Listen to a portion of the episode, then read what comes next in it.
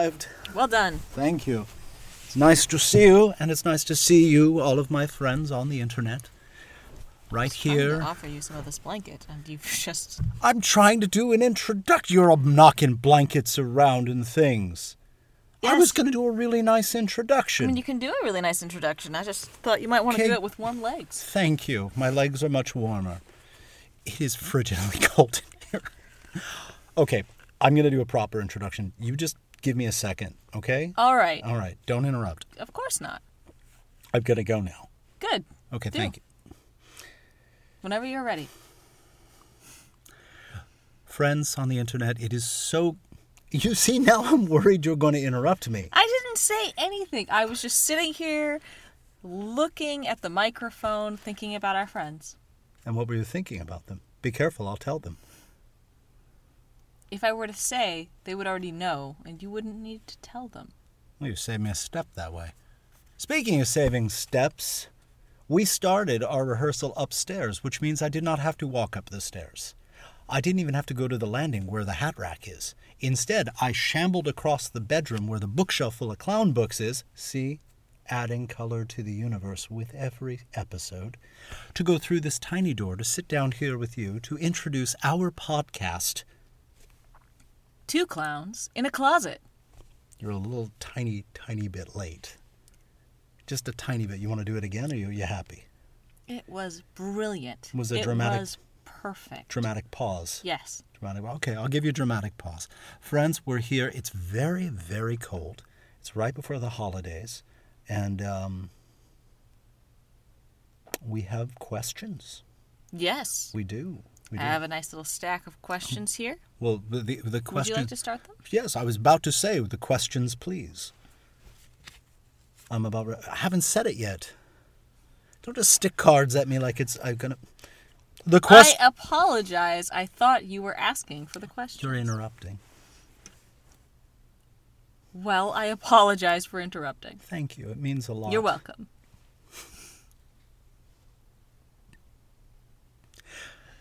Dramatic pause. the cards, please. Thank you. I have just realized You're welcome. I'm going to try talking now. Sounds brilliant. You got a headache? A headache? No. I hold my hand up menacingly. Do you have a headache? No, nor do I want one. Ah, there it you. is. There it is. It's an old radio joke. Speaking of radio, I want to take a second since we've stopped. Had we begun?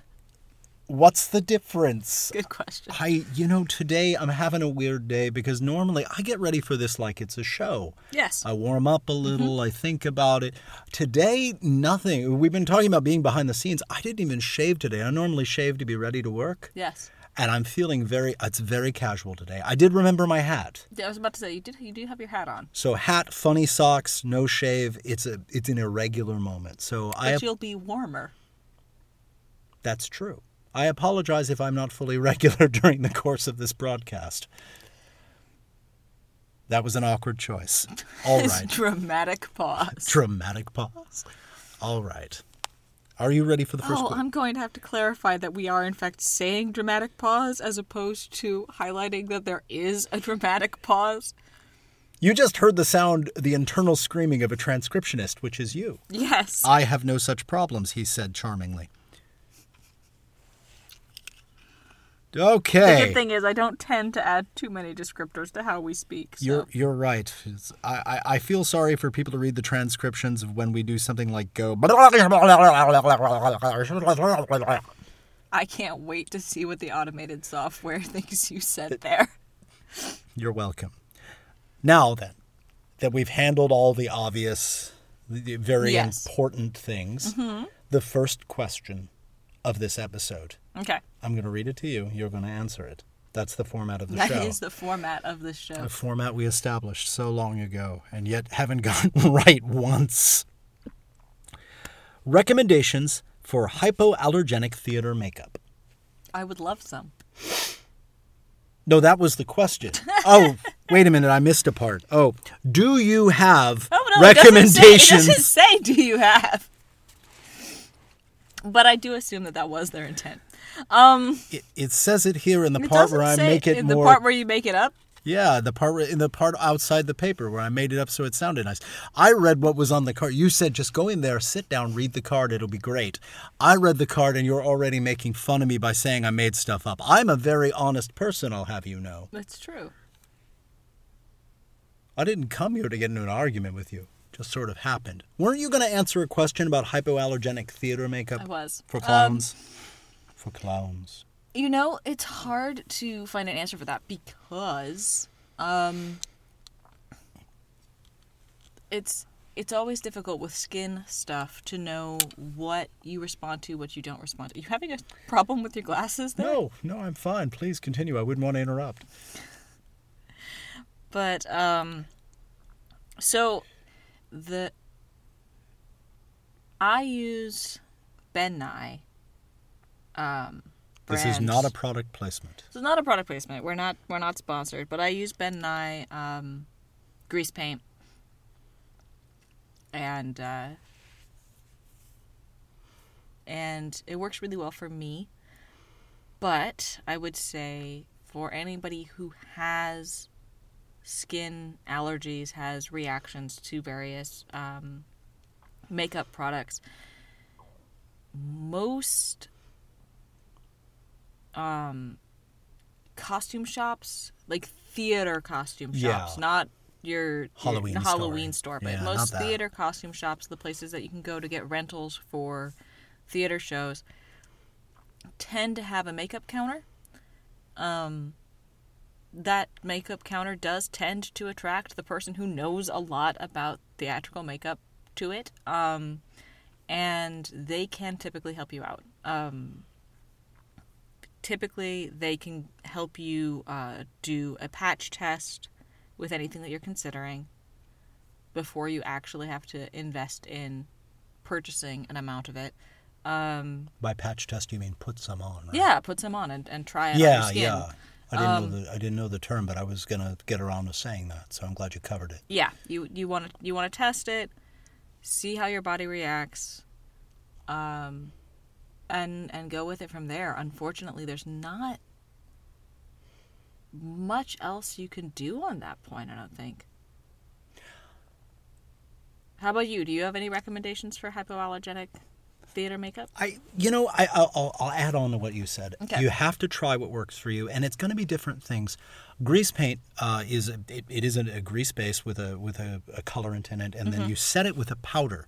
And I've seen things like Marie likes neutral set powder instead of baby powder, which is traditionally used, because it doesn't have uh, whatever they add to baby powder to give it a scent. Yes. And she doesn't like the scent, and so we go and get her neutral set. So you I have to use neutral set as well. Sure. So you you find the things that work for you over time.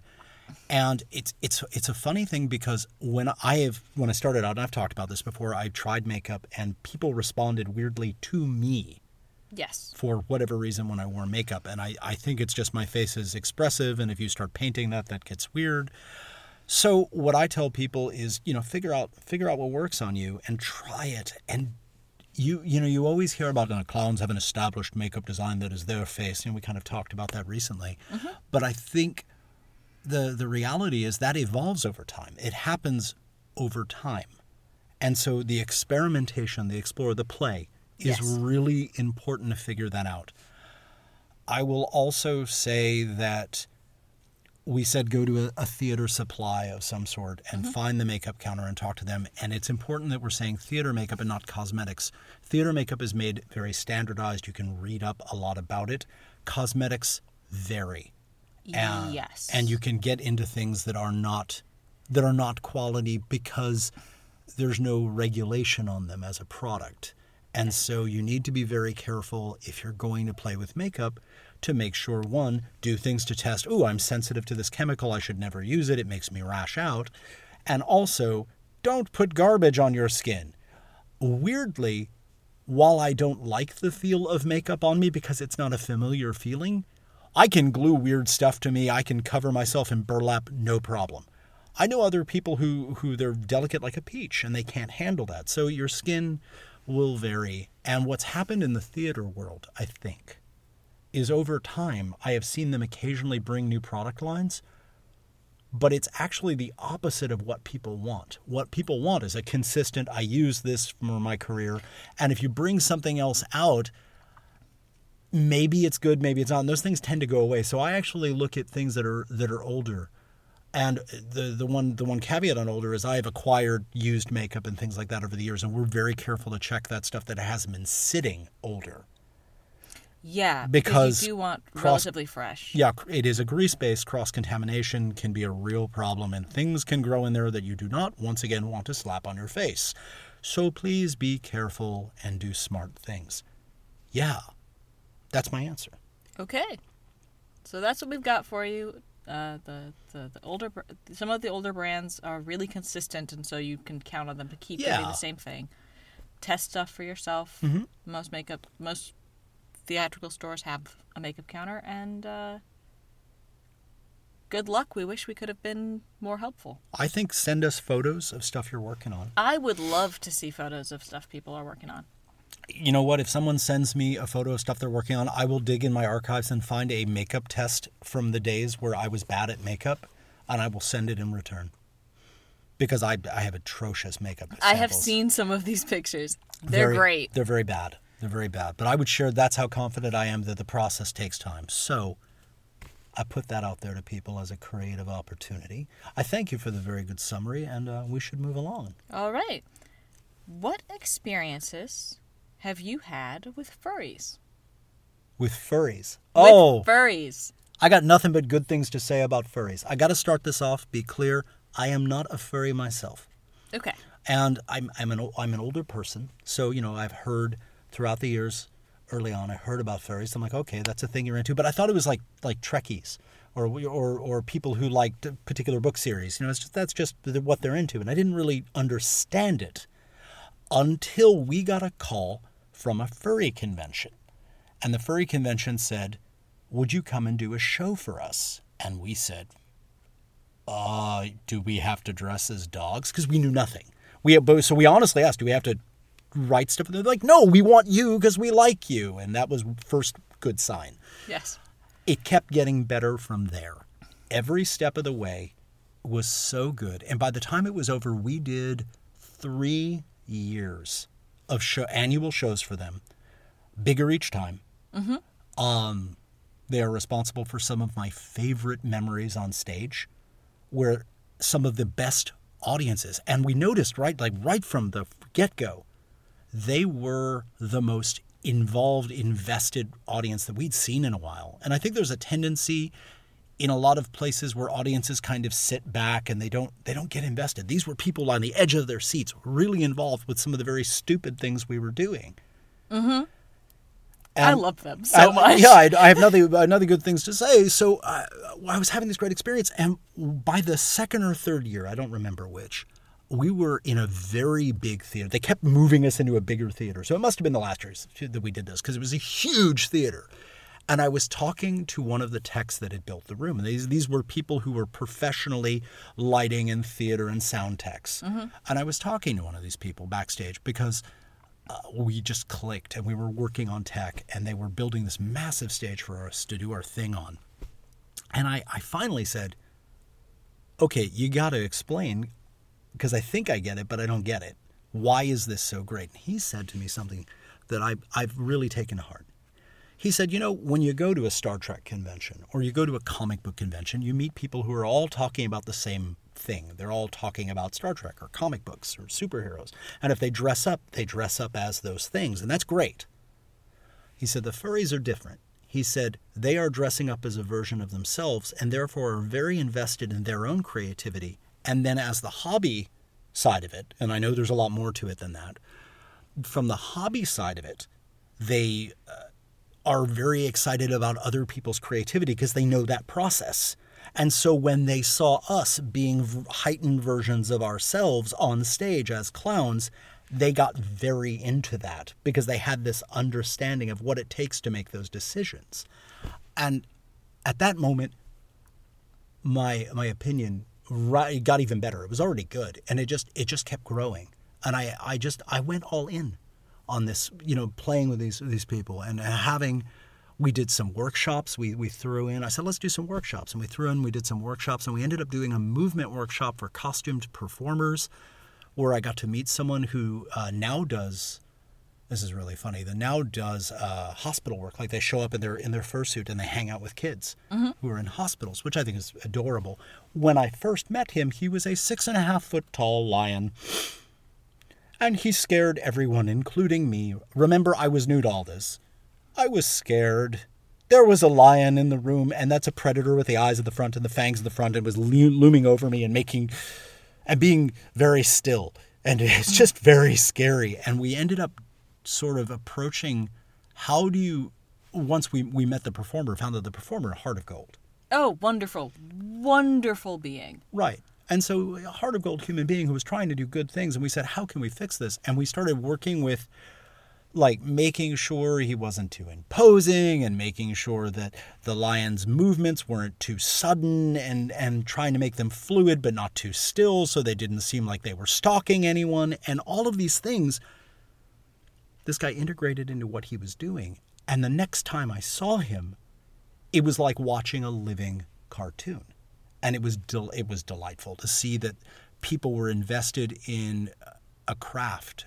And that's one side of a, of a fandom as much as I was in my own. And so we had a real connection there. Additionally I had like great late night philosophic talks. We sat with a bunch of people after one of the shows and just sat all night chatting and it was i did feel sort of like some people felt like oh i am the ambassador to all of this because you don't know what you're doing and we should keep you from being eaten. Which Yes. is sort of funny because there are like jackals and beavers and badgers running around. Um, i don't know why a beaver made the list of things i was afraid of being eaten by but just roll with it. The point is they, they said to me they said look you know we, we pick something that's inside us and then we bring it out and you know if it's if it's dog like it becomes a dog. If it's cat like it becomes a cat. And i said oh that's really cool. And we kind of i don't remember who's if we said it or they said it it, it got said. Mm-hmm. Said that clowns the theory came were what you get if your fursona the thing you pull out of yourself and make into a creature was a human being. And I have for my whole life realized that that is exactly what the work is about. It's trying really hard to be a good human being version of myself and being kind of crap at it. In the same way that being a giant cartoon dog is great, but it's also crap for being a dog. You know, and I mean that in a really loving, Loving, yeah. supportive way, but you're you're you're a good dog, but you're a bad dog. Yeah, it's kind of that. I mean, the closest I get to being a good human being is maybe I'm a well-trained orangutan, and you know maybe that's what I am. But the the truth of it is, the the furries got this one idea, and this is mm-hmm. what we connected over and we bonded over. And ever since, I've had ongoing good interactions with furries. I know some people say things about furries, and I'm like, I'm not a furry, but I love them because they are they're so good to us, and we've had so many good things. And I'm try, I'm thinking I think a few of our videos on our website are from are from those shows mm-hmm. because they were so good and the audience was so present. Well, that's a lot of how we pick for clown, how we pick our videos that we'll use for a portfolio is not just how good is the act, but Can you can you feel the audience presence through the video? Because yeah, yeah, make a lot of noise, always. making a lot of noise if anyone's ever recording because they, they that you know hearing that cheering, yay, that that that translates through and you feel that as an you get this sort of a sense of what it's like to be in the room with that performer if you're watching the video back. yeah, So there's that. Um, yeah. So I think I think what are what have my experiences been? The, all all good. All all good. I don't know. Maybe I have more, but yeah, awesome. awesome. I should ask you. And I, I know I know that you were with me on some of this. So Oh yeah. yeah, yeah. Um, what experiences have you had with furries? Yeah, so I I definitely was along for the ride for the same. You teched the first I think I teched the first one. I think I was performing from that point forward, Okay, but I'm not 100 percent sure. sure. Um, it's so easy to lose track of when you were at what stage and things. Um, but yeah, like one. Um, I mean, I had friends. I had at least one friend in high school who was part of a wolf pack. I mean, like it's it wasn't something new for me.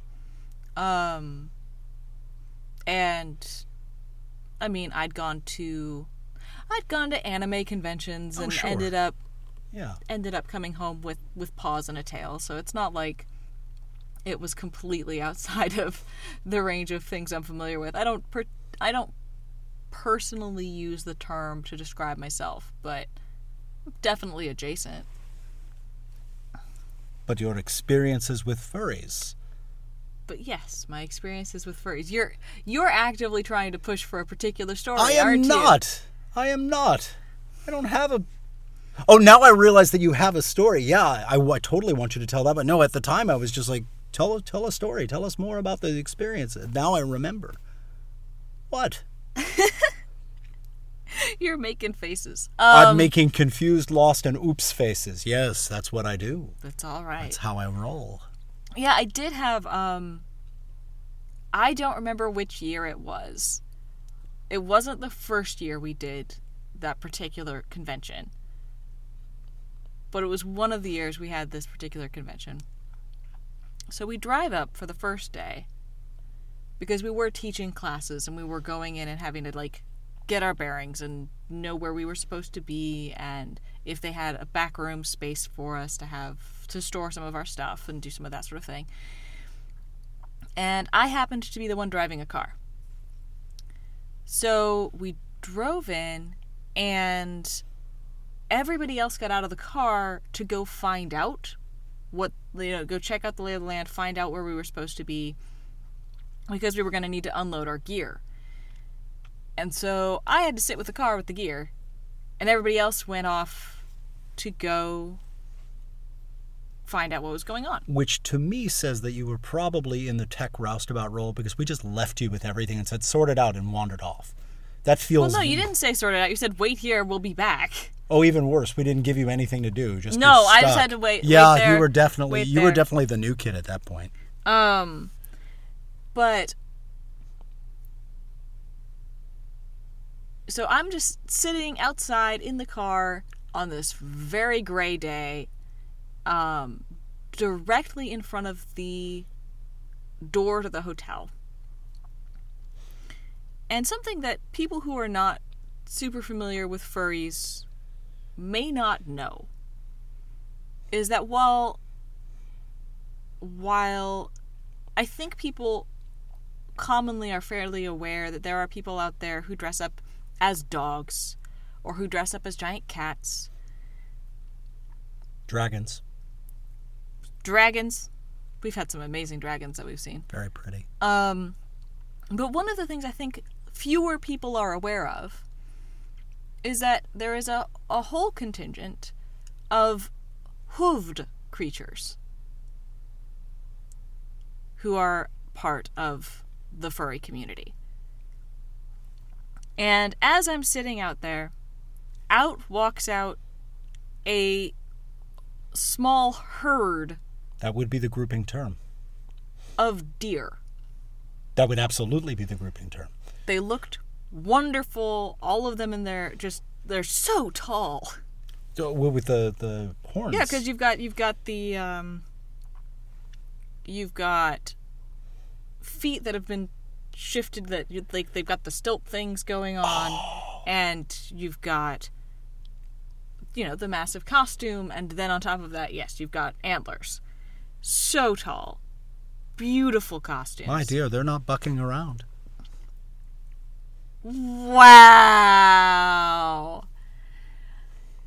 I'm sorry for that punishment. You may continue. Um, but so this small herd of deer walk out and cross in front of my vehicle because I happen to be parked right in front of the crosswalk. So they they walk on the crosswalk. I, I assume they're heading out for Starbucks or something. I don't know. Wait, But did you say they were heading out for Starbucks. Starbucks? yep, It's still funny. I don't. I don't know. it is. Okay. But so they cross in front of me. And then one of them just stops and turns their head and stares at me. And so I now have this bright blue deer just staring at me in front of my car, and I'm sitting in my car staring at them, staring at me, staring at them, staring at me, staring at them. For a solid moment, like the rest of the herd is moving on, and they're just there. Until I finally realized something. Hmm? It was a very gray day, and my headlights were still on.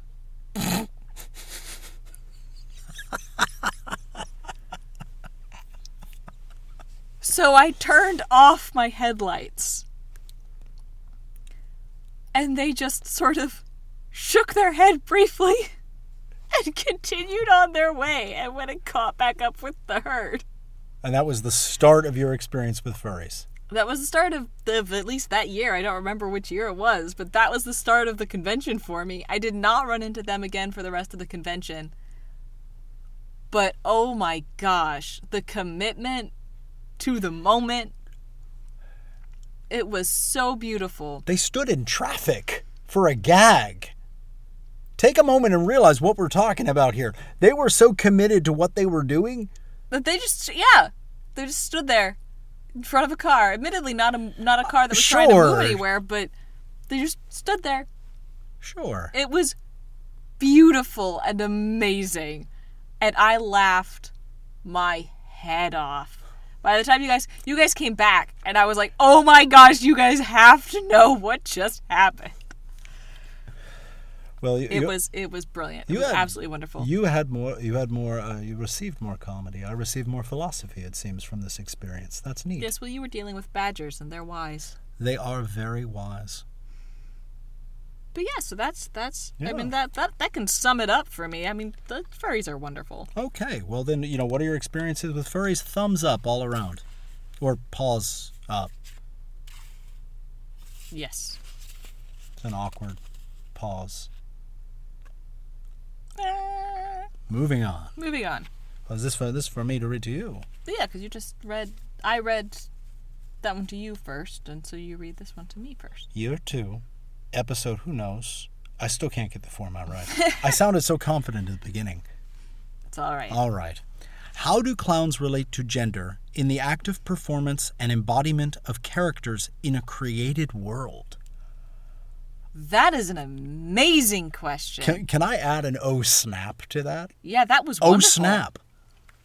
Um, I mean, definitively, every clown is going to have their own experience with this hmm because gender is a very individualized thing. Um, I, I want to look at the details on this again. In the active performance and embodiment of characters in a created world. Break break it down for break it down for characters. You have you have more than one.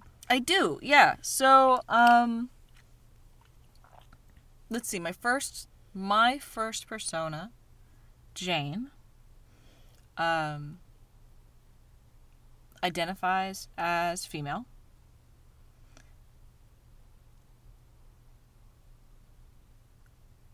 And you know, I don't know I don't know that she's given much of a second thought to it. Um Certainly not at first. yeah, definitely not early on. Um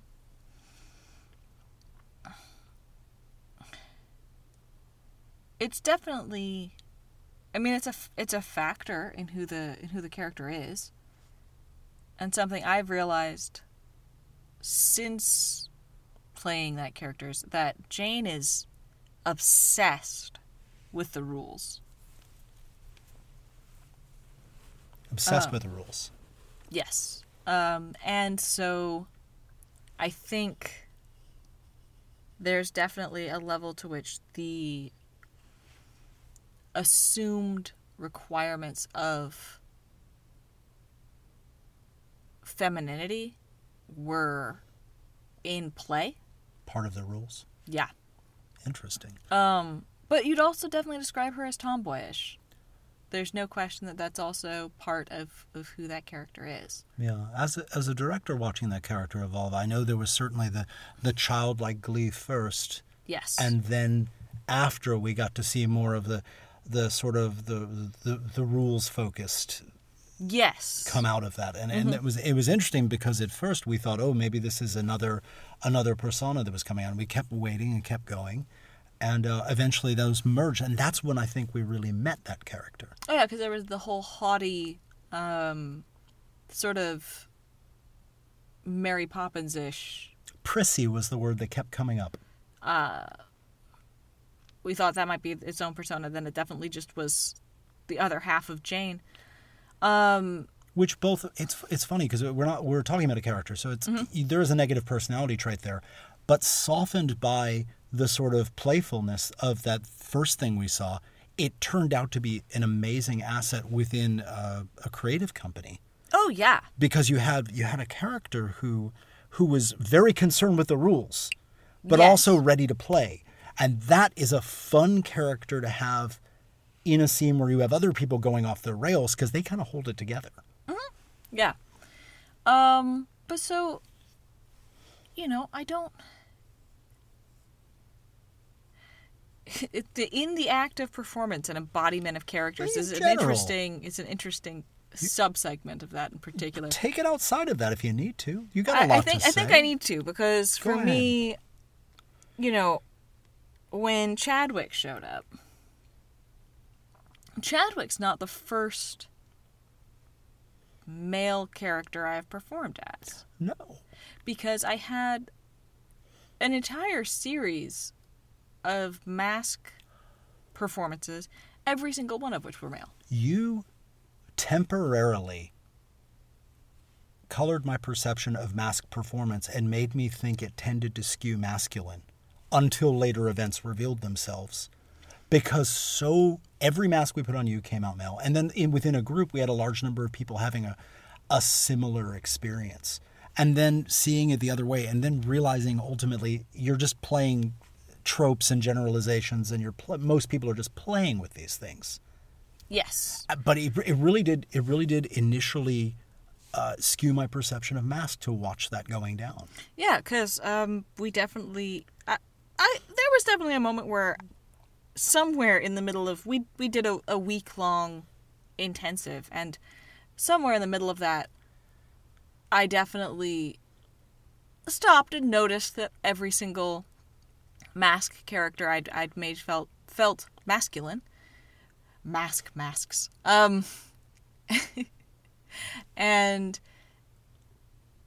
you know, I I took that little the little nugget of of notice and said, "Hmm, yeah, we'll unpack that later. That's that's not for right now. and unpack you did Significantly later, but yes. the, um, the other side of that i think something else that cemented my skew i was thinking about this during that time there was an established mask that was one of the performers we met towards the end of the week who kind of came in and he was playing a terrible feminine stereotype just a very almost almost crass yes. screechy, just all the things that are really almost bad male tropes.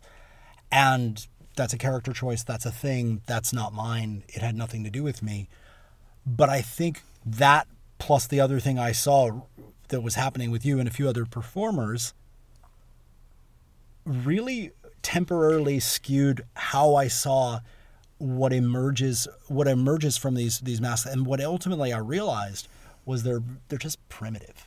Yeah, they're primitive and and one of the things that you you have to realize when you're dealing with putting people into a state where they're dealing with um with things they're reading as primitive and they're reading as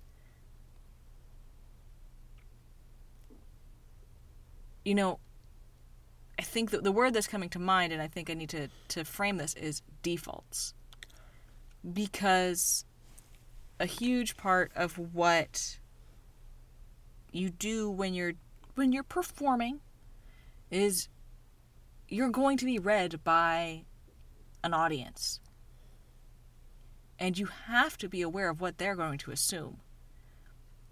And when you're only bringing in a little tiny bit of some, something it's going to be read by the audience and that's going to inform what it is and so you go with defaults and when you're in a room that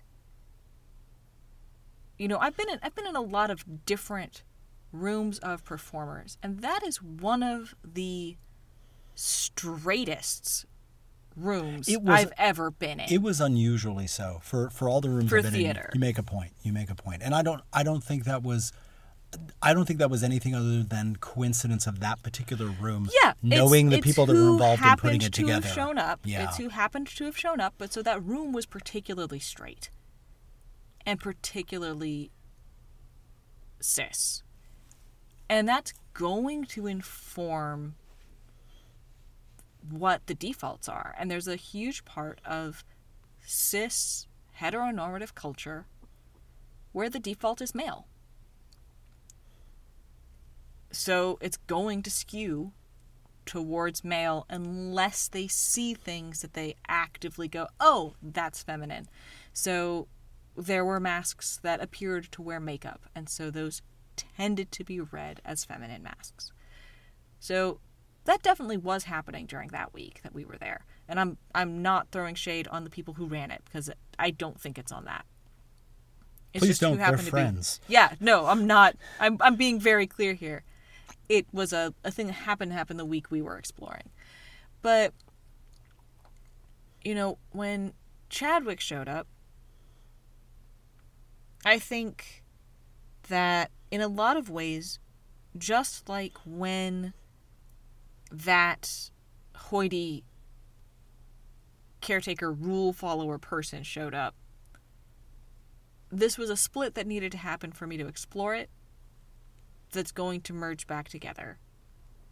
Um because something I haven't talked about here or anywhere yet is that I sat down with both of my characters, both of my personas, and we attempted to do a interview We were going to cut it together. yeah, we were gonna cut it together, so we we had it so that we sat down with we sat down with Jane and we sat down with Chadwick, and we asked them for questions for the opposite, um, but for the other persona, and we did manage to get those before I hit a point in my own explorations of gender and my realizations and the total cracking point for me where when we came back to ask each of those characters those questions, ask each of those personas those questions, I didn't get a chance to try the Chadwick one, but I started trying Jane. Because Jane is historically, you've got more time as performing Jane. Yeah, I've had much more time performing as Jane, and I couldn't be Jane anymore. I was in the room and unfortunately watched the day, not not Jane broken, it's all gone, but watch No. you break, have to stop, and just we. That's as a director, we just sat and said, okay, let's talk about it, and you had to you had to put that down for a minute. Yeah. Um is because of that realization I had where Jane Jane is a rules follower. And so there are things that are just true about Jane.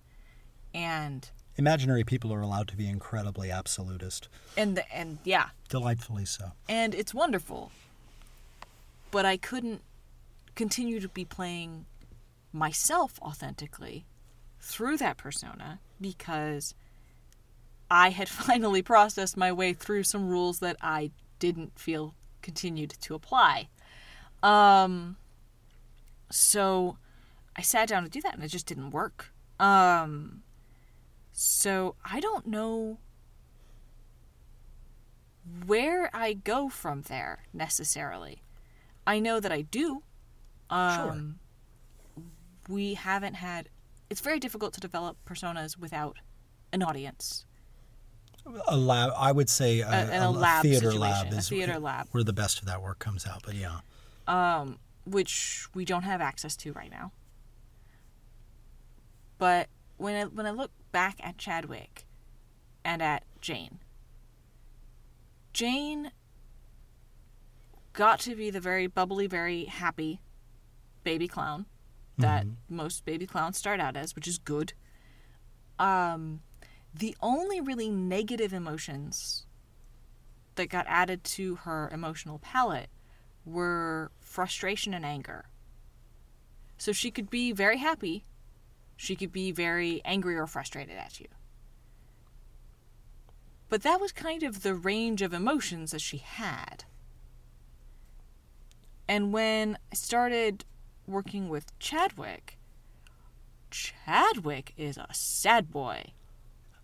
I feel bad because as the director and as someone facilitating clown, my job is to make Chadwick cry a lot because it's hilarious.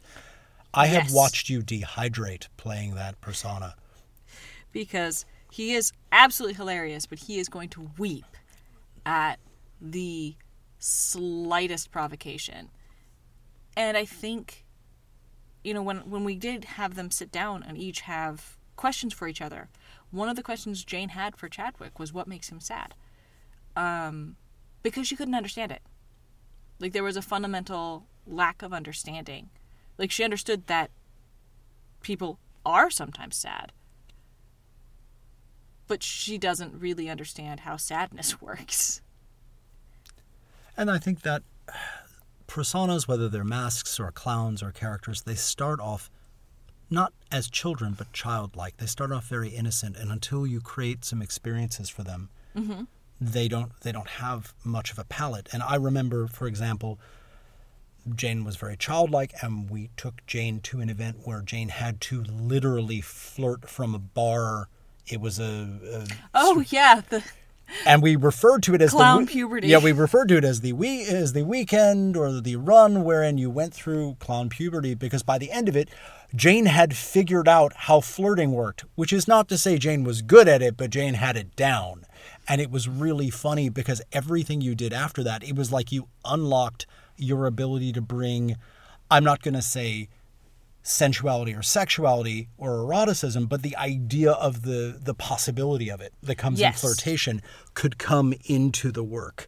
And that again, you have to create experiences for clowns to have for them to grow. I think I think the the way that I sort of feel about that is that so babies flirt oh, absolutely. and clowns flirt in the same way that babies do when they start. They're trying to make friends.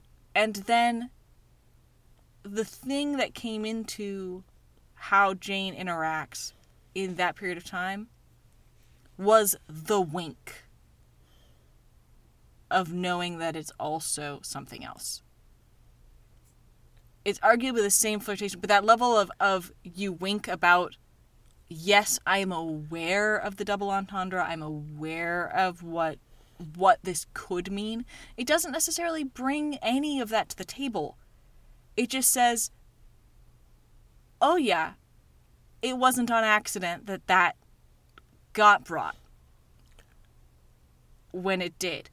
I think the the funniest thing about that was then with each of these evolutions and what what remains so much fun about working with clown and personas like this and masks and all of these characters is the more they have in their palette, the more they're going to surprise you. After a while, you learn someone's you learn someone's shtick. Yeah. I, I, there's a good side of that, which means I know when we dance, you tend to go one direction first. Yes. Great. I never have to wonder which way to go. Yes. I just have to play with that or against it, depending on the result I want. Mm-hmm. The other side of it is you can get into the point of being in a rut. And when somebody brings something new into the work, it's so, to me, it's a win because now we have, oh, you said something dirty. You never do that. And Yeah. we have we have this new thing. Yeah. Whereas you as a human are kind of a filthy pig and will say will will say terrible Me? things. No way. Yeah, you're an innocent. Like the um. driven snow. But I I do think that over time you will you will synthesize all of these things and more and what you will end up will be both exactly the same as you've been playing and somehow refreshed and new. Yes. That's my that's my point of optimism. I think that's for you. definitely where we're at. I think it's also important to point out that that one of the things we did not do at any point was assume the gender of any given character. Absolutely not. And when when you turn this around to me, I've got more on that. Okay. Um, because I think I think that's important to say is that it's not the case that uh, for anybody out there exploring clown, uh, if like yes, I sat there after a week long multi mask, every single one of them turned out to be masculine, But that's for and you. sat there and get, went, mm, I wonder if that's something I need to unpack.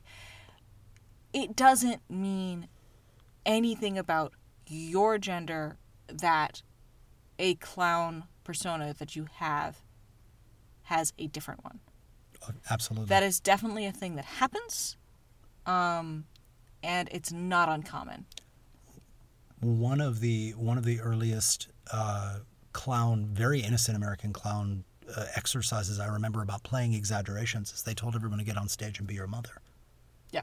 and so you are for a portion of the room playing against your type. You're playing against your gender. You're playing against that, and one part of it is to play a loving pastiche of someone, and one part is to play an exaggeration, Yes. and to play something where you may or may not be comfortable. And I think that all of these things, if they're played as uh, character choices, as ideas, as as gentle things. You know, with taken taken whether or not you choose to use them, you know, good or bad, taken with respect when you're playing with them. It's important to explore them all. What you took from that experience is very personal and important, equally important, Yes. not necessarily part of everyone's experience. Very much so. That's so. That's one of the things I wanted to point out is that it's Yeah. it's it, you know everybody has both masculinity and femininity to their being Oh, in some degree. So that a part of you comes out that's not in line with what the majority of you is. It is not cause for concern. Don't freak out. Advice for the players given by you. Yes. Well done. So, for you, For, for me, How do clowns relate to gender in the act of performance and embodiment of characters in a created world? I, I'm going to really put my teacher's hat on for a lot of this. So, Awesome. So Let's one of it. one of the things that first comes to mind is a lesson that I've learned repeatedly, um, in good ways and bad, and had to take for myself from the work, is that there's one thing to go. Okay, if it's on stage, we cannot ignore it. You cannot ignore Chekhov's gun. You cannot ignore the elephant in the room, and you cannot ignore the audience. Asking the audience to not see something either leads to an incongruity which may later be resolved, or a problem because you're trying to hide something and then the audience doesn't trust you. That doesn't necessarily mean that there is a problem there, but you cannot pretend that that situation doesn't exist, is something that was shown to me and taught to me repeatedly. I want to point out, though, that's about within the little square that is the stage. I unfortunately had one of the best teaching opportunities. I'm going to be very careful not to mention a teacher's name. But I had a teacher who was not a respectful person in this way. And they, uh, they harshly and deeply misgendered someone repeatedly on or off stage. And when gently, quietly, this person went to the bathroom for unrelated reasons, everyone leans in and says, Hey, maybe you can fix this put up a brick, a very ugly brick wall, which I will not repeat here. And watching this, because I'm, I'm far back, I'm dealing with my own traumas relating to performance. I'm going through my own stuff, but I'm watching this go down. And I think because I was so far away from myself, because I was freaking out about my own Yeah. stuff because that is what clown stuff when you're learning is really unearthing things in you is i saw someone in trauma and i said to myself i said i do not want i want to be better than that i do not want to be like that i want to be respectful coming into the work as a teacher one I, I worked very hard to make sure that that's where my mind was when i came in the room. I've also had the luck to work with people from a lot of different backgrounds and, and different mm-hmm. orientations and different identities and so i've had this really wonderful opportunity to explore that. And the reality is off the stage we have to respect people. On the stage we do have to at least acknowledge What it is we see, what it no matter we- what it is. no matter what it is because it's there and we have to we have to we have to own that and if we can't own it and we expect our audience to deal with it that is that is incongruous and unfair if now we do own it and expect our audience to deal with it, that's a choice that's a choice. and that's good see Yes. that's the flip side of this is that once we're self-aware then we can play with it, mm-hmm. whatever it is, and that is good. The other thing that happened, now I get to name names because I get to talk about something good because I had to dunk on somebody and now I'm excited. I got to go to study with Angela de Castro, who is magnificent. I refer to her as the father of my clown. Because after being devastated by a lot of things, she is the one who took the time to put me back together and make me who I am now. There's nothing but reverence there. And um, so I'm in her class. And she is, she's a tough cookie and is not going to take crap from anyone. And so you find yourself commiserating with your fellow performers. And there was a, a performer, a clown performer, who I really liked, and we we'd become fairly good friends, who uh, who's non-binary. And I, I said, Can I ask you a question way out of base? And remember, I'm in London and they know me as the idiot from Texas. so they've sort of taken the approach that I am a bumbling backwards person and assume everything until I prove otherwise is okay. But is in good faith, is but in good might faith, be questionable. But I need help. Yeah, Yeah. there's sort of that, which I think I wish I could live that way all the time, other than the assumptions that get made. Uh, but I, I'm so I'm sitting there. I'm saying, how does how does your how does your gender affect your work?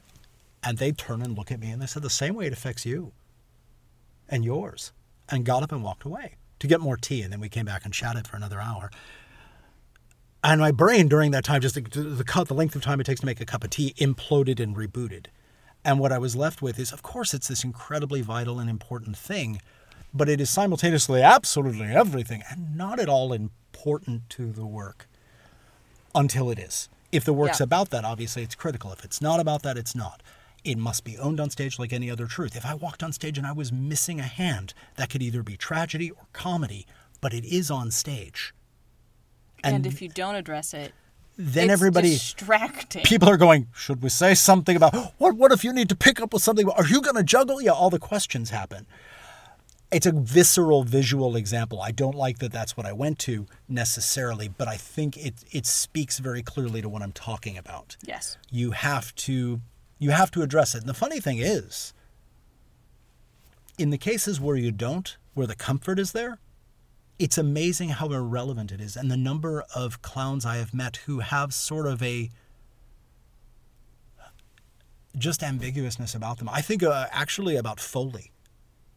Oh, nobody knows the gender of Uh, I mean- really. I mean, like I assume Marie does. I assume Marie does, but Marie, who, who identifies as female, uh, has this clown who we love and adore, blue haired, weirdo, we say, named Foley. And Foley is sort of like Woody Woodpecker. There's just something am, just ambiguous about the that it's just it's good it's funny I, I- never stop i never stop enjoying being there but simultaneously could dance with me and it'd be very funny and tango sexy but also Not sexy at, at all. and it's hilarious because it, it, it, it was never an intentional choice. It was just continuing to follow a set of creative impulses to where you ended up which was this really delightful place where you have someone who is you know uh, just just a personality. A big hello and a weird noise is what that character is. And that's delightful to have. Um, so i think a lot of the idea in in dealing with Uh, with gender as it comes into the work is where does it overlap with what you're talking about? You have to address it, but then it's it's what story are you telling? You know, yes. And I mean, once again, when you when you look at things like, yeah, I'm jumping in on your answer, it's but okay. but when you look at things like the fact that in many many cases you're performing in a space of heteronormativity normativity Yeah, now now you have to deal with if you have a boy clown and a girl clown. What is their relationship? what is their relationship?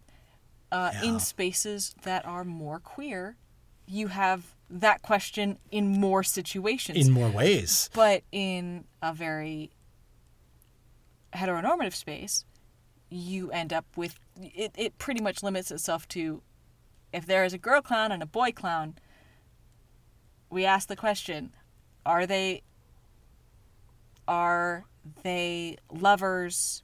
Are they married? Which is not necessarily the same thing. Oh, the number of uh. times, or, or, or the number of times I've been asked if I was an, a younger clown's parent. Yes. Because Are they parent and they're child? looking because children, and this is this is a double-edged sword. Children understand relationships, Yes. and I think what is most interesting in the discussion of like mainstream you're in a performance environment in the mainstream where there are and, and certainly we are here in texas we have seen a lot of very mainstream heteronormative default culture sort of thinking where the only time and i think i think about my clown where i flirt with a man and it's a joke. I flirt with a woman and it's a threat, and I flirt with a lamppost and it. where maybe it's a joke and maybe it's a threat. Everybody when- calms down though because it means that Because you, it's- you bec- joke you flirting with the woman didn't matter. Exactly. And so I think there's this there is uh, if you have that awareness and you play with it, then you both have a chance to challenge it. And I always say, and the truth is, we're going to get in trouble. We're going to get letters. Uh, but I always say that it's the fact that we know these things that allows us to sneak into places where we don't belong so we can ask the question. And I think that's where this work gets really interesting. Not, I do think there's a need to be radical about a lot of things.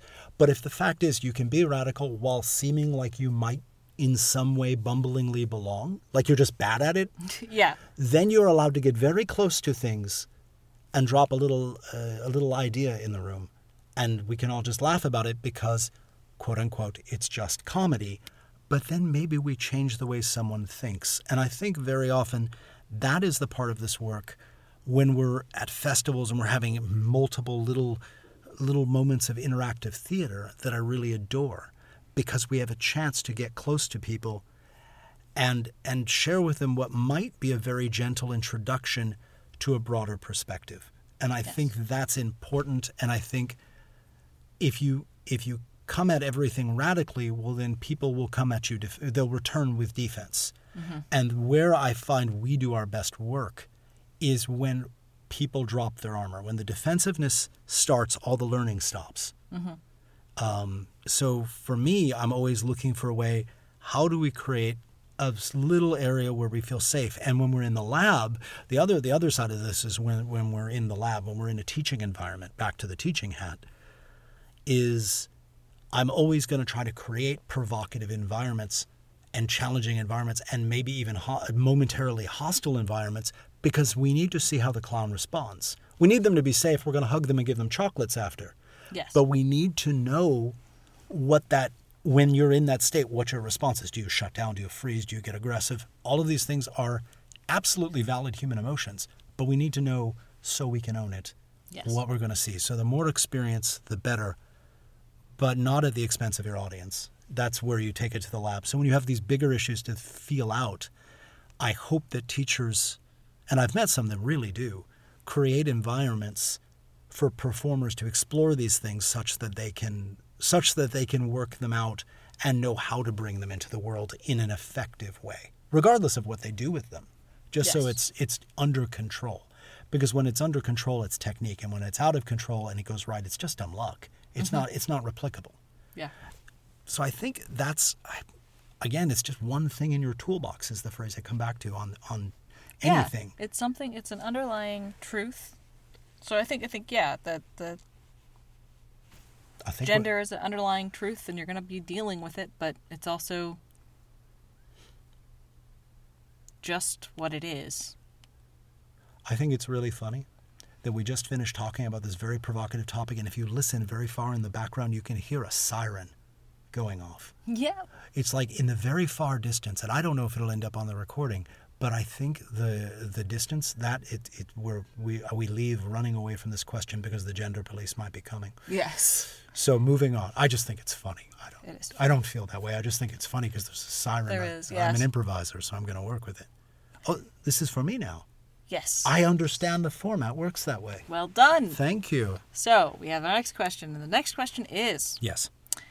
Is there a prestigious clown group that clowns aspire to be a part of, or that has cachet among clowns?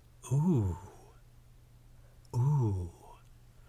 I think first off, the person who wrote this is trying to is is is coming at it the same way I think a lot of people try to impress people. Um, prestigious implies a resume thing. Mm-hmm. You know, they want to they want to know you're you're one of the good ones. Yeah. And I'm gonna I'm gonna be really honest. When I started my journey, I wanted to build a family, a creative family, and then we could build anything. Yes. And that was my approach. And that's how we ended up with like a huge circus full of people at one point. Because we just kept saying, yeah, come along. We'll figure out what to do with you when we get there. And we started writing shows that way. And they're terrible because you've just crammed a lot of people in the room and hoped it went well. And what I didn't understand was how those great groups got made was they went up to someone and said, hey, I like the way you play. Let's play together. And if it went well, that was good. Let's do it again. What, what great groups?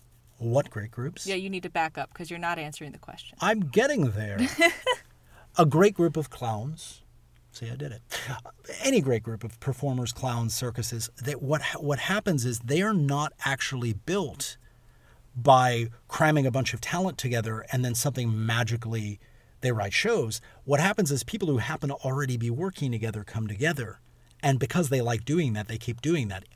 I did this the hard way and crammed people together who honestly had no business being together, who had different ideological values on how work should be approached, which was great because we all learned a lot and we all learned that we didn't need to be working together and we all went our separate ways.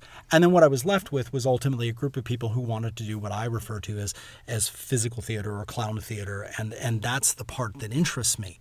It took me a really long time to learn this idea that who you want to work with is those people. Additionally,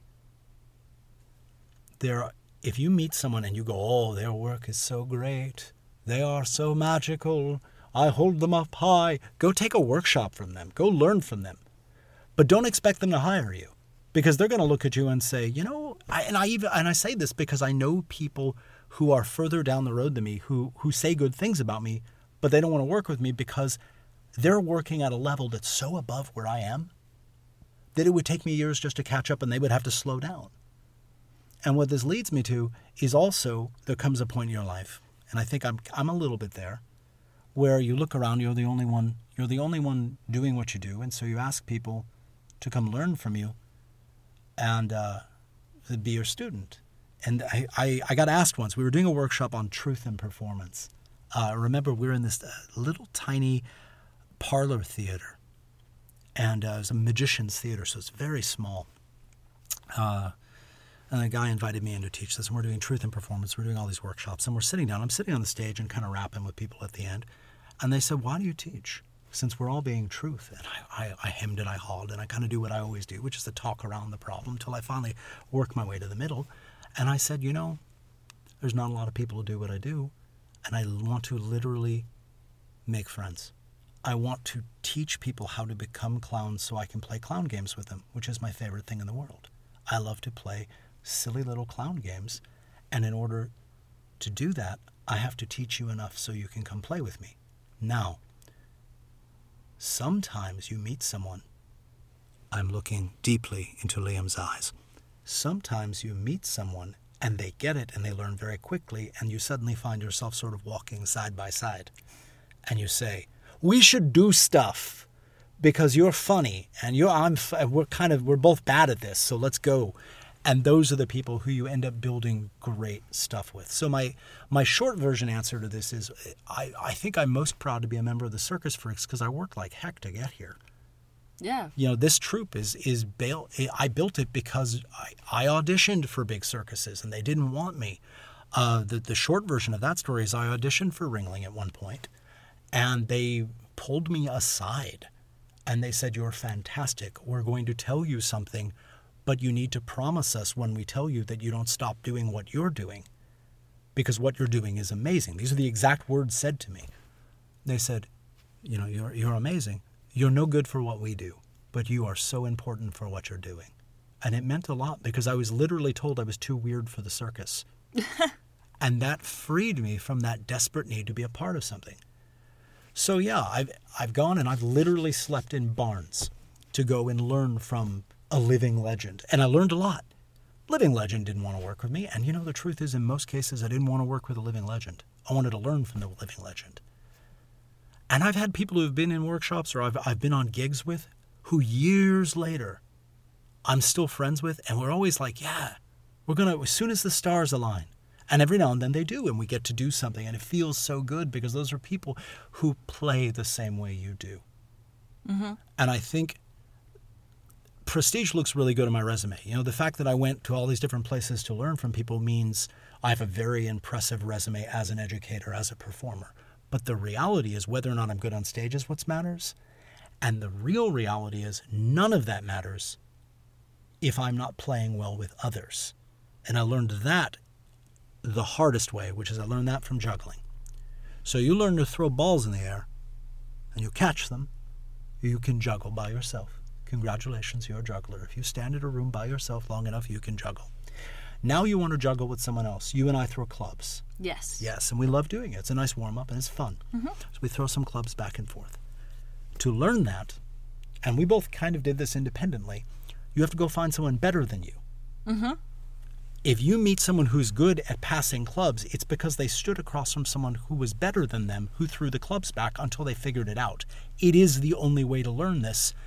And it's sometimes referred to as the juggler's debt or the juggler's karma to take this thing where okay i've learned the skill and you meet someone who's not as good as you. Yeah i'll, I'll spend one gym throwing clubs back at you. That's the least i can do. Mm-hmm. And also everyone's very understanding. If a rock star walks in the room is really talented they're going to be throwing stuff to people who don't have their level of ability until Yeah. they go find a tougher room Yeah. there are things to learn when you're sitting in the seat where you are the, the, the stronger juggler in the room. There are things to be learned. You learn how to clean up garbage. You learn how to uh, fix problems in the in the moment. But ultimately, what you really learn is how to play well with others to some degree. Because if you don't, no one's going to want to play with you. Yeah. And that's the lesson that was viscerally taught to me by juggling that I think really applies to this, which is that play well with others and you'll be invited to go play places. And if not, well, no one wants to play with you because even if you're the most skilled person in the world and you're a jerk, no one, no one likes you. Yeah, okay, great. You can work by yourself. Have fun. Mm-hmm. And to me, the most fun thing in the world to do is to get to do something with somebody else. Because if I'm on stage by myself, I got to do all the work. I got to come up with everything. Yeah. If I'm on stage standing next to you, I don't have to come up with anything. I just have to be there for you and respond to what you give me. Yes. And it will always be great. yeah. Even because if we're both doing that. Right, exactly. Exactly. Yeah. Exactly. So I think I think the approach to prestigious organizations because there are, you know, clown trips that have been around for a long time, I guess, but I don't I don't think it's the right approach creatively to be good. And I do admit that at the beginning of my career, I was very, con- oh, I wanted to be a part of a big thing and I would act like the big kids. And that's where I learned that lesson where those that are better than you will say nice things about you and won't work with you because you're not ready. Mm-hmm. It's not that they don't like you. They like you a lot. They hope you will someday get to where they, you know, they retire and they know that somebody good's going forward. Or maybe you'll get a moment where you work together. But it's there's a there's a very strange relationship there because there's a there's an unevenness of where you are on that on that journey. You know, uh, there's a clown who said that um, we're all on the same mountain, and it's like if you know more than me, then uh, you're the guide, and if I know more than you, then I'm the guide. And if maybe we'll walk alongside each other, and if we don't like doing that, well, I'll see you at the top. And I think that's a I think that's a good way to look at it. And that's a good way to work. So Yeah. that's that's my answer. How about you? What pres- Let me get the I got to get my glasses out because I've been running my mouth. Is there a prestigious clown group that clowns aspire to be a part of or that has cachet among clowns?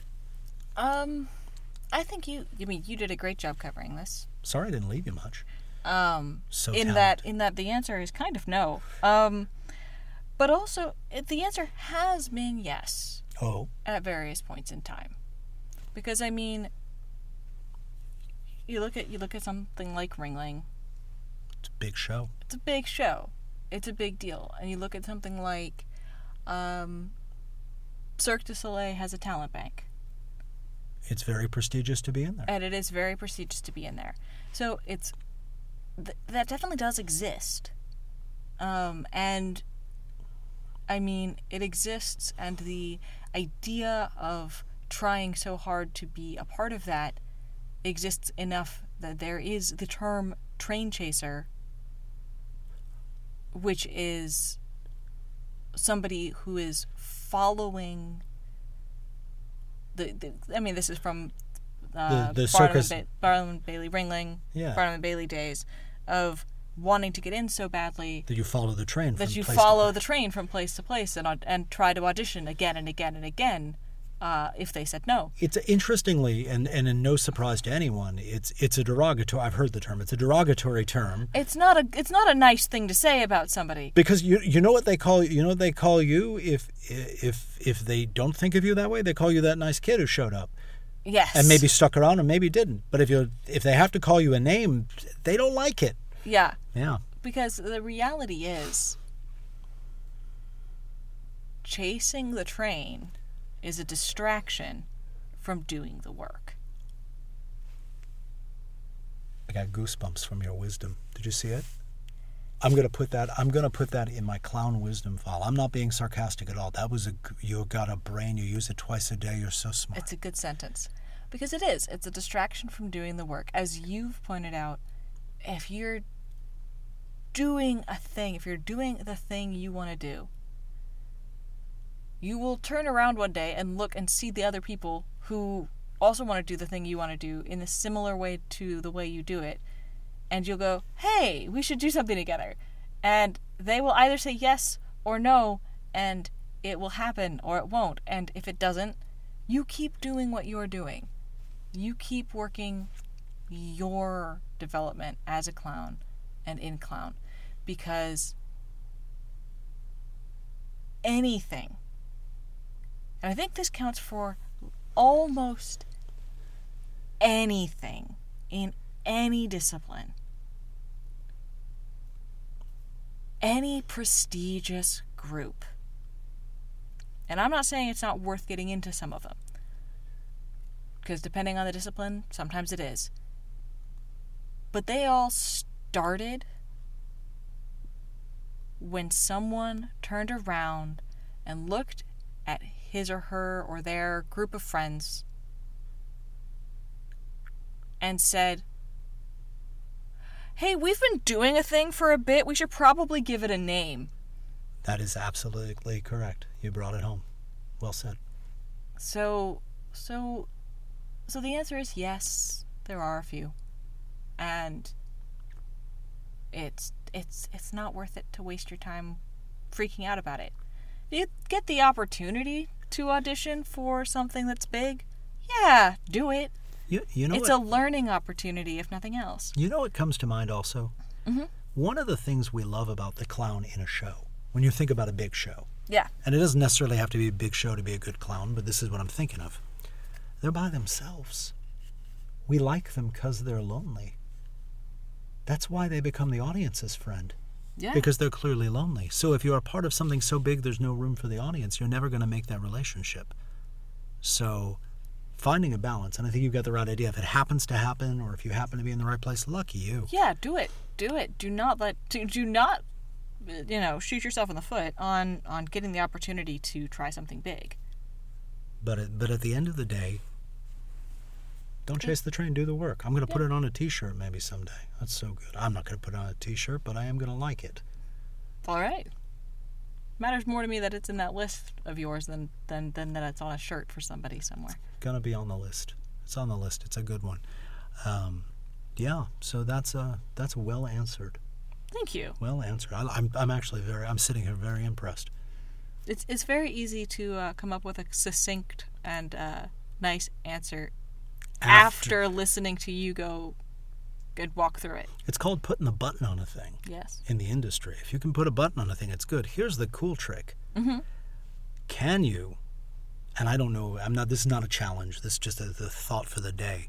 Can you come up with, with one of those phrases that works without the unpacking? That's when it's really good. That is when it's I am- really good. Which, admittedly, that one is not one that works without That the one's not. You do and- need to unpack that one. I've got a couple in my bag that I use sometimes, but not many. Not many.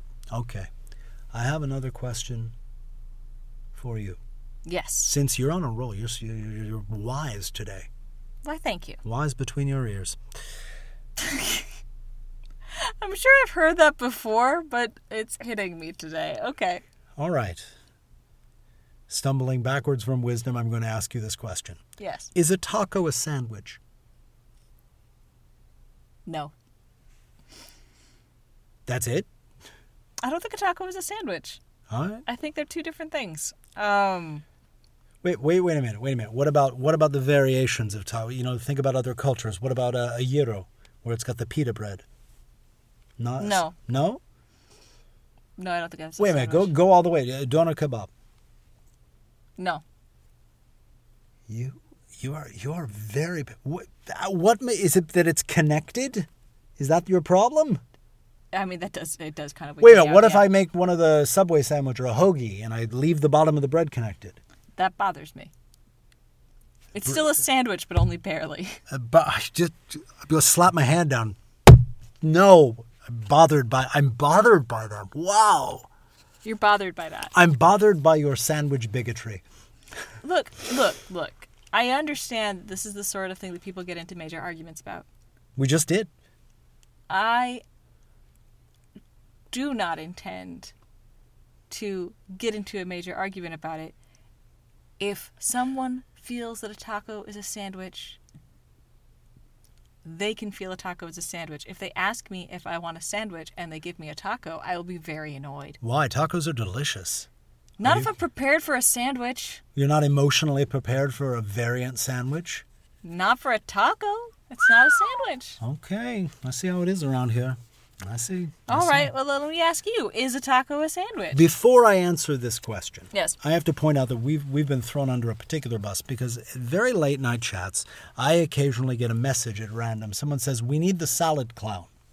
This this literally this literally happened. Someone go, "We need the salad clown to arbitrate a dispute." So what?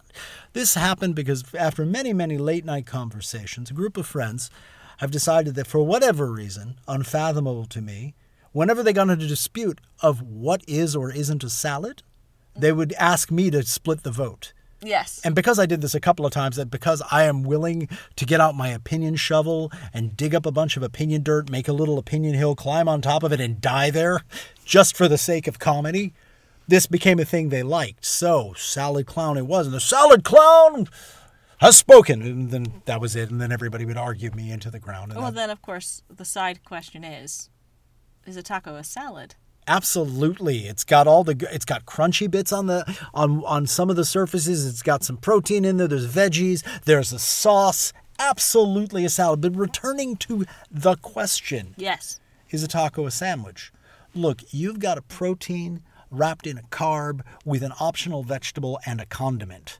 Yes. That is the bare minimums of sandwichdom in my life. I am a very open sandwichy person. I'm also a very closed sandwichy person. In fact, I'll go so far as to say that something totally encased is still possibly a sandwich. Well, that's a wrap. I'm not done talking. Yeah, I know, but I still had to say it. You got me. You got me. I will say that it is. I will say that it is a sandwich. And ravioli, sandwich too. Pierogi, sandwich too. Wow, you're gonna double down on. Only because of the way you walked in you're like you owned the world and demanded that tacos be ousted. I'm inviting them all in. I am the Statue of Liberty of lunch food. That's what I'm saying. Okay, no, I'm gonna take issue with you saying that I I stood here and and came in like I owned the world. Give me you're tired, you're Because- hungry, you're because- poor. No, because Your carbohydrates wrapped around things yearning to be eaten. here's the thing. Hmm? I believe that there should be a category of carbohydrates wrapping a protein and or some veggies and that being a walkable snack or meal Yeah, because it's a delightful thing that has happened in many many cultures. sure. I don't think that it's appropriate for that umbrella category to be named after the Earl of Sandwich. I think that's incredibly e- uh, Western Eurocentric in a way that's probably problematic. I think I just got canceled. I think I did. Because I think you're right. Because because the question of is a sandwich a taco Well, well should be equally valid, and yet we're in this in this culture I'm, I'm not going that feels like one of those is a better umbrella term than the other. I'm not going to defend myself. I'm going to go down in flames. That's fine. But I want to ask a question. Yes. The Earl of Sandwich's goal was to eat food while playing cards at a table. Ostensibly, the whole format was to not get any food Yes. on the cards, Yes. on the clothes, on the table. Because that'd be rude to be asked to leave no more cards. Yes. So, based on that, I think any food that qualifies in that minimalist definition, cultural understanding notwithstanding, is uh, arguably a sandwich. And I think the Earl of Sandwich and anyone else who eats handheld foods worldwide would agree based on that argument. Yes, although that does put messy sandwich theory out the window. Oh, no. Messy sandwich theory, for those who don't know, is that the better a sandwich tastes, the messier it is. We've thought about this a lot. Yes.